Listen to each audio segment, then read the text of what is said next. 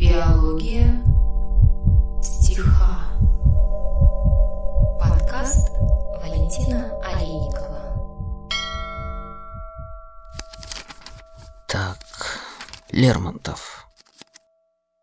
Горные вершины спят во тьме ночной, Тихие долины полны свежей мглой, Не пылит дорога, не дрожит. Михаил Лермонтов написал эти стихи в 1840 году. Они имеют заголовок «Из Гёте». Вряд ли их можно считать прямым переводом ночной песни странника, знаменитого немецкого классика. Такой задачи не стояло, скорее это поэтический ремейк.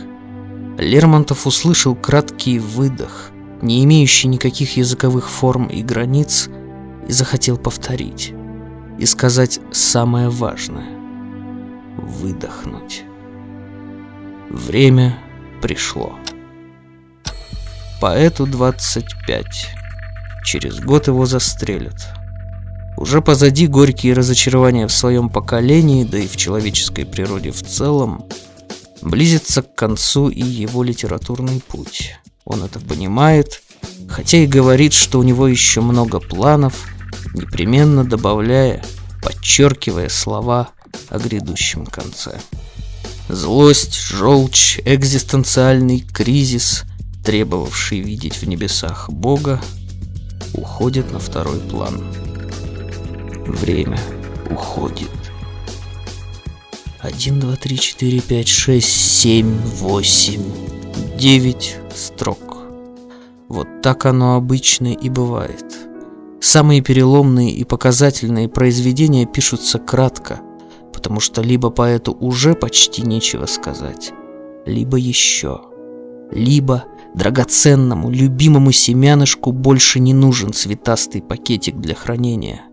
Оно вынимается и падает с молодой руки в землю.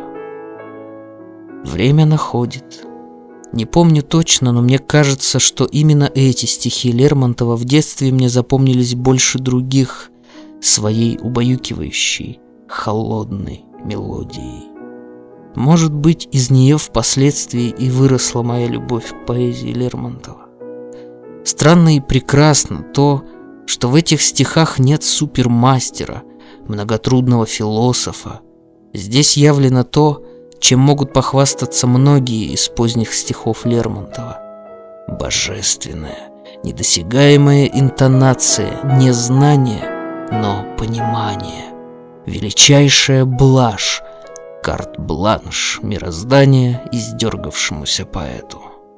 Простые, доходящие до бедных рифмы, мглой, ночной, предельно гармоничный в сравнении с адаптациями ночной песни от Брюсова или Пастернака, легкий девственный размер. Высокие синие горы,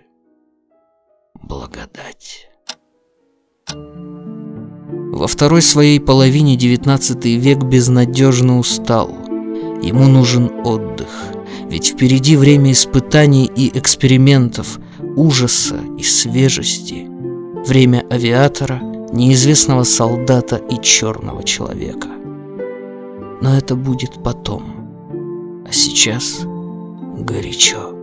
Слишком горячо, как будто все, что не есть агония – Метание из жалости в цинизм. Довольно метаний. Поэту больше не нужен этот мир. Он вынимается из цветастого мундира и падает в вечность. Время прошло. Афанасий Фет писал об этом стихотворении так. Гёте заставляет взор наш беззаботно, почти весело скользить по высям гор и вершинам неподвижных дерев. У Лермонтова с первого слова торжественная тишина осени заставляет предчувствовать развязку. Здравствуй, Михаил Юрьевич. Мы здесь, мы ждем тебя. Ты ведь всех давно простил правда? Все сидят и хотят услышать тебя. Время развязывает и связывает одновременно. Время пришло. Горные вершины Спят во тьме ночной Тихие долины Полны свежей мглой Не пылит дорога Не дрожат листы